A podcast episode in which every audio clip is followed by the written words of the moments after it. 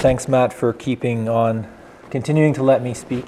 And I continue to enjoy the, the privilege. And um, I often say, Matt, how much I appreciate you. And uh, I don't know, it's just a, there's not a lot of pastors that would enjoy sharing their space. And um, I just don't sense any sense, any spirit of competition, which sometimes sneaks into ministry and stuff like that. So that's cool.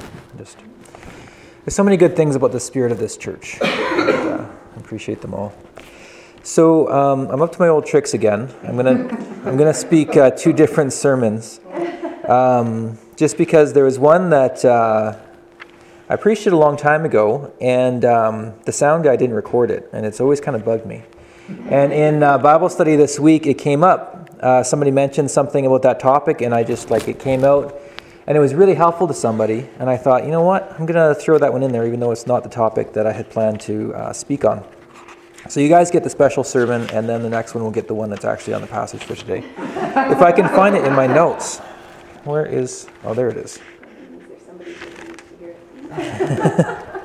I hope so. I hope so. So the, the question is, why worship? And uh, I haven't seen our doctrinal statement for this church, but they all kind of read pretty similar. And usually, the, the, the reason for everything is worship. Usually, uh, we exist to worship and glorify God, is somewhere in this, in the statement that worship is the most important thing about what we do. Um, this is very typical. Is that true? Is, is that somewhere in our doctrinal statement of Anik? We don't have a doctrinal statement. we should get on that.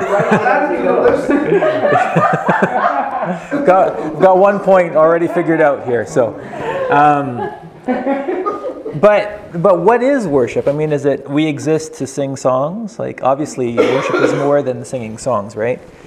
Um, but what, what is worship? And then uh, there's all sorts of other issues, other questions, such as uh, how can a humble God, so Jesus is gentle and humble in spirit, and yet he invites people to worship him. So how, how can somebody be humble and then be like, hey, worship me? Um, how can God really be loving if his ultimate end is his own glory?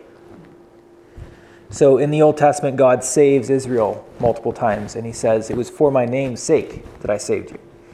It's like, um, you know, Robin Hood galloping into, uh, what is it, uh, the palace, not Nottingham Palace? And saving Maid Marian and, and, running out and saying, it's just for my glory, you know. and that would kind of take the, take the joy out of it if, if Robin Hood saved Maid Marian just for his glory and not for, for the good of, of, his, uh, of his bride. Um, and how can failing to worship God be considered a sin? Because ultimately the, the greatest um, virtue is worshiping God, and the greatest sin is idolatry or not worshiping God, turning away from God. So, all these kind of questions were just kind of rumbling around in my mind, and it kind of seemed like a big deal because, as I said, worship is the most important thing, but we don't really know what it is, or, or there's a, these issues that kind of I was struggling with. And I, there's a quote by David Hume that I saw it, and then I couldn't find it online um, when I wanted it. I found it when I didn't need it. But it was something about uh, how can how can we worship a God that is so self-centered and so so vain and, and frail to need worship, to need people to care about Him and to uh, pay Him mind. So. Um, the first thing I want to, so this is going to be kind of an intellectual sermon, and we're going to try and deal with this thing of worship. What, what does it mean, and how do we deal with it? So the first thing um, just because um, just just taught this recently, talking about uh, anytime that you speak about should God do something, should we do something, is it good that we do something, is it bad that we do something, and we use this language all the time. Atheists use it, Christians use it, all different religions talk about is it good that we do this, is it bad that we do this, and even when we're critiquing God, you know, atheists or whatever might be critiquing God, it's bad that God is doing this. That doesn't make sense unless there's some sort of a moral standard and we all agree, we might not agree what, what right and wrong are, but we agree that there is some, such a thing as right and wrong. Otherwise, we would say, I don't prefer that God does this. I don't prefer that God demands worship. I don't prefer, but that's not what we're saying. We're not saying this isn't my preference. We're saying it's wrong. It's, it's actually wrong in some sort of an unchanging, absolute sense. Um, and th- what this means is that there must be some sort of an objective, unchanging right and wrong. And so there's two options. Either, either that is in God, either God is the center and the ground of right and wrong, or else it's somehow separate from God. And in, the, in our apologetics class, we talked about how it's not really possible to have some sense of right and wrong, absolute morality, the moral law, apart from God. There's just nothing else that really grounds that. And so ultimately, if we're talking about right and wrong, we're in a passive sort of way admitting that God exists. And we're saying there must be some sort of a lawgiver for the law that's written in our hearts. So, this question, should God do this? Should God do that? In a sense, is pushing us to say God must exist. There must be this moral law, which in the moral law proves God. So that's kind of a, a quick fly through of the moral argument if you want more. I mean, the first half of C.S. Lewis, Mere Christianity, he kind of lays it out. Makes a lot more sense when you don't just fly over it so quick. But that gives us a little bit of a foundation for if there's a right and wrong, there must be a God. And we're working in a universe where there is such a thing as right and wrong as we continue with the discussion. So now we get into talking about what is worship. So the first principle that you need to know is that everybody is a worshiper. Everybody is a worshiper all the time. You can't not be a worshiper in the sense that the Bible speaks about it.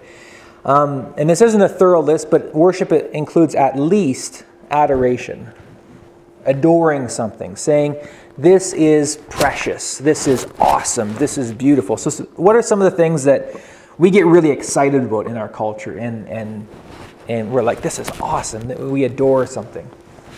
What are some examples you can think of? A great goal. a great goal. In hockey. In ho- oh, in hockey, okay. no, seriously, people are on their feet. Yeah, yes, and, know, yeah, sports events. Yeah. yeah. yeah. Football, right? Yeah uh, sporting events or, or players or celebrities or uh, you know I, I, enjoy my Mac products and, and it's the there, there's an adoration around you know the, the latest iPhone or, or Apple Watch or whatever. We lift things high, we can't help it. And humanity, like worship brings out the best in us and the worst in us sometimes, but we adore things, we lift things up, and in, in, in lifting things up, cultures get lifted up. Um, and, and it brings out the best in us. As well, sacrifice. So, what are some of the things that, that people sacrifice for? Lay down their lives for? Families. Families? Politics. Mm-hmm. Politics. Yeah. We, we give ourselves, we, we pour ourselves out, we, we go without sleep, we, we sometimes even go without food, we, we, we go without having fun, you know, and we, we push through and we, we say, this is, this is my goal. This is my thing that is so important to me. And, you know, it, oh, it seems like, especially on Facebook, there's a lot of social agendas. And people are just like, this is my social agenda. And boom, and they ramrod through relationships. They ramrod through, you know, I don't know where they find the time for all the stuff they post. And, and, but we sacrifice for things, right? We adore things and we sacrifice for things. And we proclaim things. I guess that's kind of Facebook too. There's things that we're just like, go Apple, you know, it's the most amazing thing in the world, or, you know, my sports team or my political party, you know. And these three things adoration, sacrifice, and proclamation that's worship. And it's natural for us. We do it all the time. And if if somebody isn't really adoring, sacrificing, proclaiming something, for one thing, I would tend to say that they're not really living for anything. It's just kind of this, this, like, what, what's the point of your life? I just kind of get this mental picture of somebody, you know, on the couch in his mother's basement playing video games. and yet, in that case, I kind of wonder if they're worshiping themselves, you know, and, and adoring themselves and sacrificing other things for themselves and proclaiming their own goodness and worth. So, first point is everybody worships all the time. If, like uh, Bob Dylan said in his famous song, you got to serve somebody. Might be the devil, might be the Lord, but you got to serve somebody. Um, yeah, so I have a list here. We got to most of them. So the choice is not should I worship or should I not worship. The worship, the, the question is should I worship God or should I worship idols? Should I worship the Almighty that created me, who is the ultimate good, who is the center and source of all um, morality and, and is the greatest good that could be conceived? Or do I worship created things, as it says in Romans 1? Should we turn from the creator to the creation? Um, and obviously, God is the one that can fulfill things. He, when we worship God, we, we lift ourselves up in worship. When we worship idols, we lower ourselves in worship. Somebody famous one time said, which is always a great way to parent uh, to cite a quote, but a society can rise no higher than its gods. And as you look through history, that's, that's basically true. I mean, a lot of societies in history have had very low, you know, uh, despicable sorts of gods. And they didn't rise very high as a society because who's your moral standard is, you know, Zeus, who's sleeping around with everybody and who's capricious and who's angry. And um, your society can't rise much higher than that because you're worshiping this, you're going to end up emulating that. And yet, when we worship God, God lifts us up, and we are lifted up in the worship of God. Um, getting a little bit out of Okay. I wrote these in order for a reason. So, um, everyone is a worshiper. The choice is to worship God or to worship idols. And the third point is that we all worship for self interest. And this is where somebody was, was asking a question in the Bible study. We get into this, this dilemma sometimes. If I love somebody, I feel good about it usually. And so, is it really love if I'm receiving something? And this is especially, it seems like teenagers kind of get all confused with this and then start psychoanalyzing themselves. Did I really love somebody selflessly, or was there a little bit of self in there? And it's just like, whatever, don't worry about it.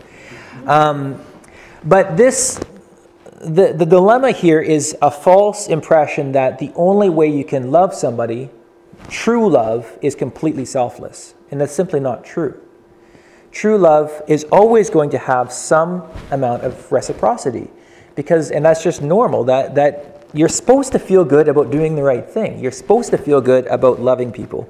Even jesus went to the cross what does it say in hebrews 12 2 for the joy set before him.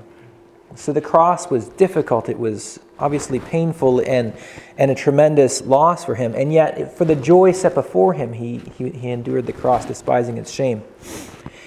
Uh, and Blaise Pascal said, All men seek happiness. This is without exception. Whatever different means they employ, they all tend to this end.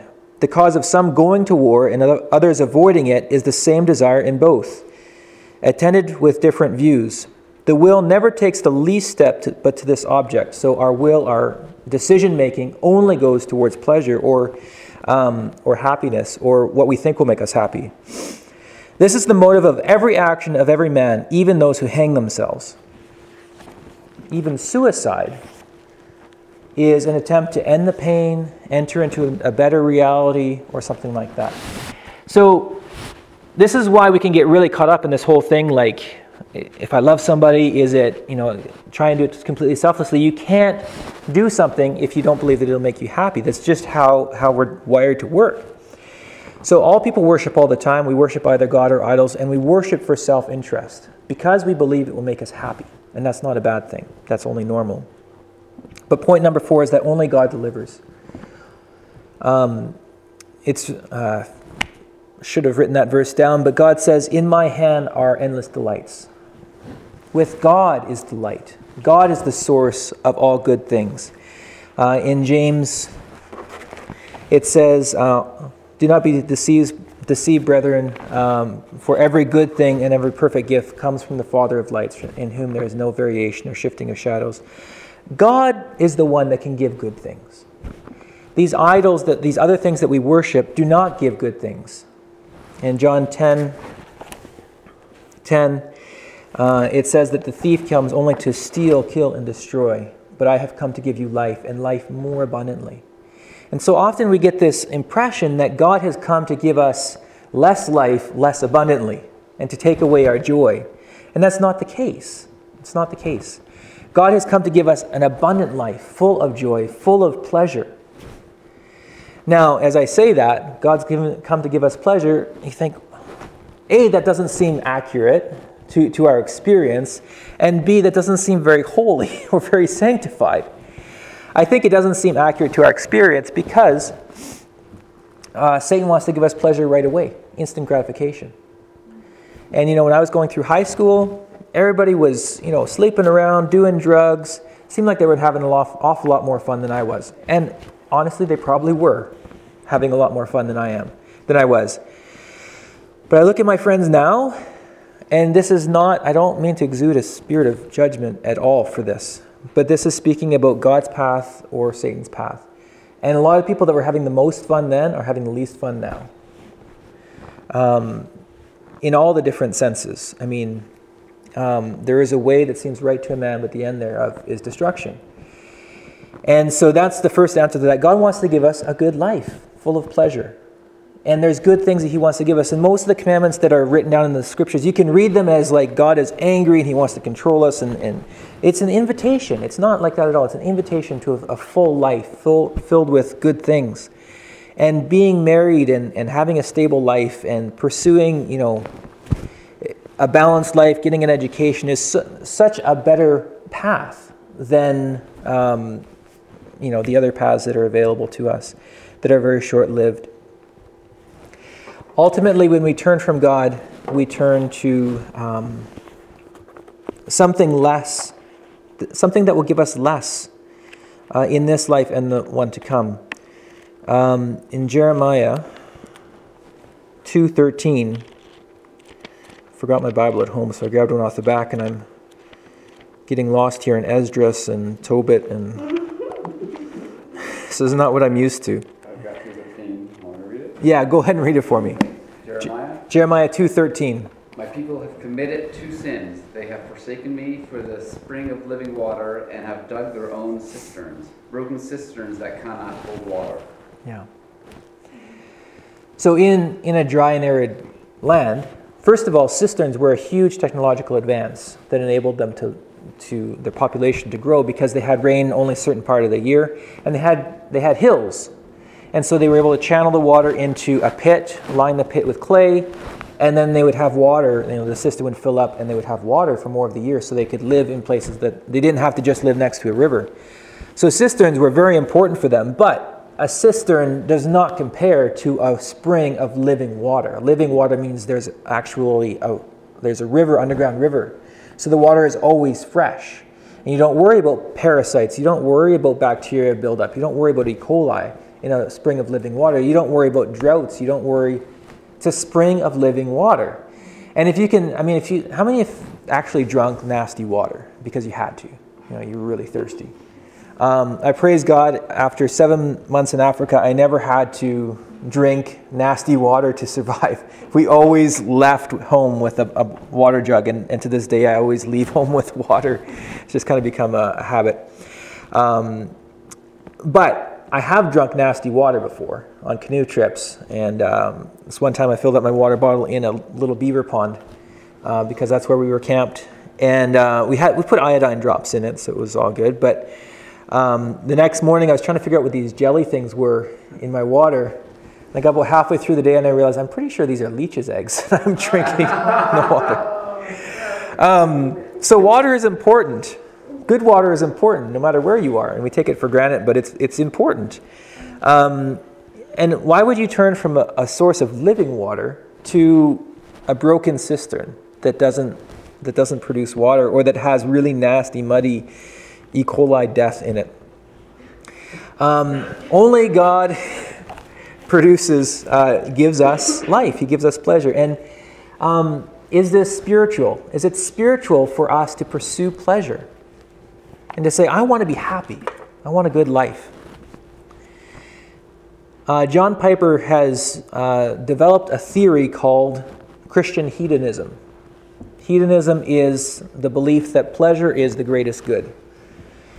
And he said, we need to be Christian hedonists to say pleasure is the greatest good, but it's pleasure in God that is the greatest good. Not pleasure in sex, not pleasure in drink, not pleasure in, in earthly temporal things, but pleasure in God. And there is no greater good than delighting in God. When we delight in God, we make Him look good. When we delight in God, we lift His name up. When we delight in God, we demonstrate with our lives that He is the greatest possible good that, can, that we can find anywhere in our lives. And there is no, you know, for every other pleasure, it needs to be in its place, right? Nice to have a little drink now and then, but not too much. It's nice to have a little bit of food sometimes, but not too much. It's nice to have a little bit of rest, but not too much. Um, it, whatever, any pleasure, there's always a limit. And past that, it becomes a sin or, or a vice. There is no limit for how much we can love God. There is no limit to the amount of pleasure we can receive from communion with God. In fact, this is what we were created for. And it is a sin to turn away from God to other things. Um, the, the, the purpose of our lives is to love God and to be loved by Him and to be in a communion with Him. Um, when I was in seminary, my seminary professor was very enthralled by a theologian named Karl Barth, and I've come to not appreciate a lot of Karl Barth. But one thing that uh, Karl Barth said that I did appreciate was that um, the, the first man was not Adam, it was Jesus. And there's a verse that says that, God, that Jesus is the exact representation of God. Jesus is made in the image of God, and Adam is made in the image of Jesus. So, this is a theological distinction he makes. And then he says, What is the essence of humanity? Because often we say to, to err is human. And so we say sin is the most fundamental part of what it means to be human in that sentence. To err is human. Um, although it's true that we're all sinners, what he does in saying that Jesus is the first man is to say Jesus worships God. Jesus worships God. The most fundamental thing, the core sense of what it means to be human, is to worship God. And it's true, yes, that image is broken. It's true that we're fallen, but that's not the true us. The true us is worshiping God. And when we worship God, we enter into the state that we were made to be in. And we taste of, of, of heaven, really, and the intimacy that we should have, that, that we were born to have with God. And we enter into our true selves. And yes, there's always going to be a fight with sin. There's going to be a, there's going to be tension, and we worship for a while, and then we just get so tired. You ever get that? Like you have really great worship times, and then you just get tired. And I said to a friend one time, I think heaven is going to be when we worship and we don't get tired, um, because it's not going to be a fight with our, our sinful nature and everything. So the big pushback, if you if you really start to live this and, and think about it and and try and apply it, you'll you'll start questioning everything and, and start asking, well, hold on a second um, isn't everything idolatry? I mean, we mentioned family. Family is important, right? So if I'm lifting up my family, if I'm adoring my family, if I'm sacrificing for my family, is that idolatry? How do I know if it's idolatry, if it's worship? Um, and this is a really difficult question that, that, that comes along with this. And so I think there's two ways of telling it's, for one thing, it's very difficult to know if you're idolatrizing, if you're worshiping an idol or if you're worshiping God. And that's something you just need to, as David said, search my heart, O God, and see if there's any untrue way in me. And this is something that you just need to wrestle with personally and not judge other people because other people, they might have, you know, section a huge amount of their life off for, for a sport or for a hobby. And that for them might be totally holy and, and, and good. But for you, it would be wrong. And, and it's, it's hard to uh, judge the, the leisure lives of other people. Um, but I think that normal life becomes idolatry, one, obviously, when we, we give the primary seat to God. have you guys seen that, that old picture of the lordship of Christ, you know, where, where Jesus is on his throne and all of life is organized around him? You haven't seen this. Um, okay, well, we don't need that. Um, God needs to be on his throne, right? And how we know God is on his throne is when something else competes with that. And that's how, I mean, the story that comes to mind right away is Abraham sacrificing his son Isaac. God said, Take the most precious thing you have and sacrifice him to me. And Abraham said, Okay. And at the last moment, God stopped him and said, No, don't do that. Now I know that your heart is completely for me. And sometimes God will put us through these things and say, What is your priority? And eventually we need to decide what our priorities are. Um, and even our kids need to be under the lordship of Christ, and we decide that God's mission is more important than, well, obedience to God is the, is the most fundamental thing. Following on the heels of that, I think that um, a well ordered life, a disordered life, is a sign of idolatry. We can be polytheists. We can, you know, the, the Israelites, they worship God, but they also had their high places. And sometimes, yes, God is on the throne of our hearts, but something else is out of place. And this is where it, it gets difficult to discern exactly what's going on. But, you know, if, if your family is here and, and you have been appointed by God to take care of your family, and work is going over top of that, even if it's ministry work, is going over top of your family, that shows that there's an idolatry issue, that you're, you're worshiping and adoring your, yourself, your, your accomplishments, your, your ministry or whatever higher than your family. So that's an idolatry issue. That's a worship issue. And so I think just a well-ordered life where you know you get to sleep on time, you have your Sabbaths, you have your time to play with your kids, you pursue, you know, you provide. Um, I think this is a, another sign of just worshiping God in a life that's out of order, where hobbies or um, or work or whatever take precedence over family and important things. I think that's another sign of idolatry. So, to summarize, everyone is a worshiper. The choice is between God or idols. We worship for self interest, and this is not a bad thing. We worship because we want to be happy. But only God delivers. God brings life, and idols bring death. And so we can go back to the first couple questions that we asked. Is it right uh, for God to do this? First of all, we just said uh, if we're asking the question, is it right, that demonstrates there is an absolute standard of right and wrong. It demonstrates that God is on his throne. Um, how can Jesus be humble and yet receive worship? Romans uh, 12, 3 says, Let no man think more highly of himself than he ought, but think so as to have sound judgment. So pride is, is looking at yourself and having a distorted view of yourself.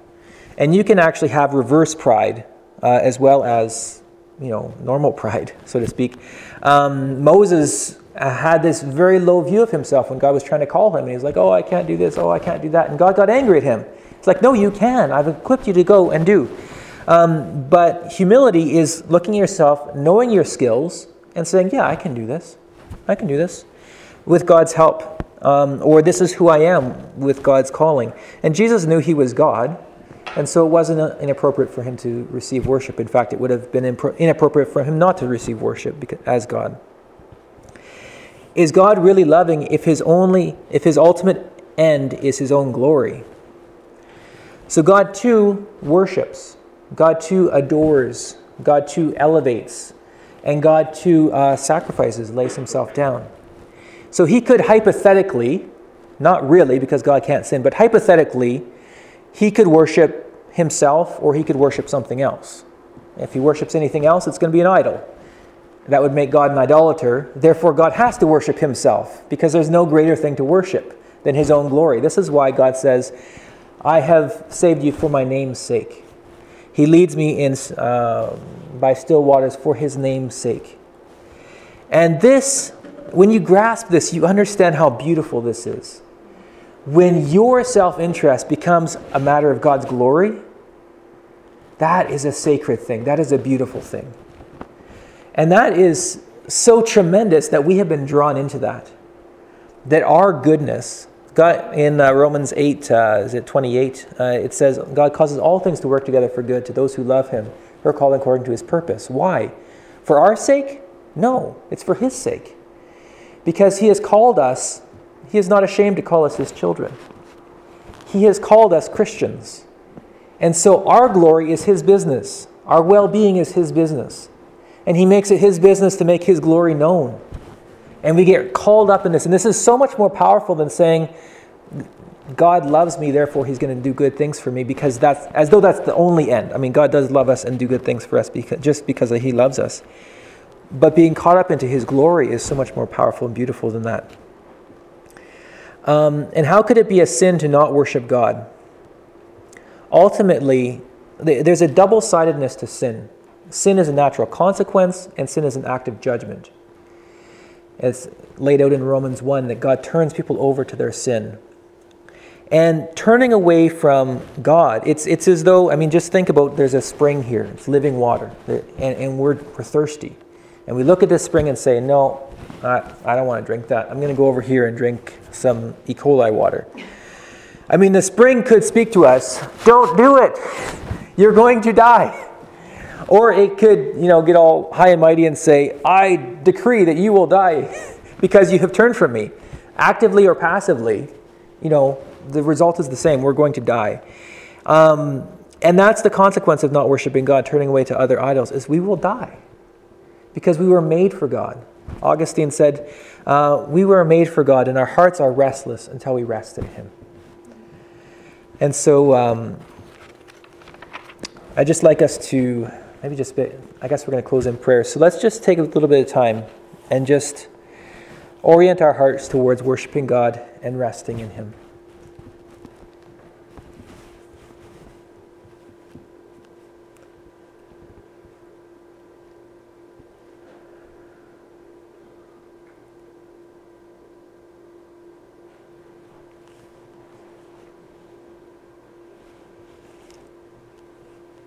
O God, as the deer, as the deer pants for the water, so our souls pant for you, O Lord. In a dry and thirsty land where there is no water, our soul thirsts for you, for you alone, O God. O taste and see that the Lord is good. How good you are, O Lord.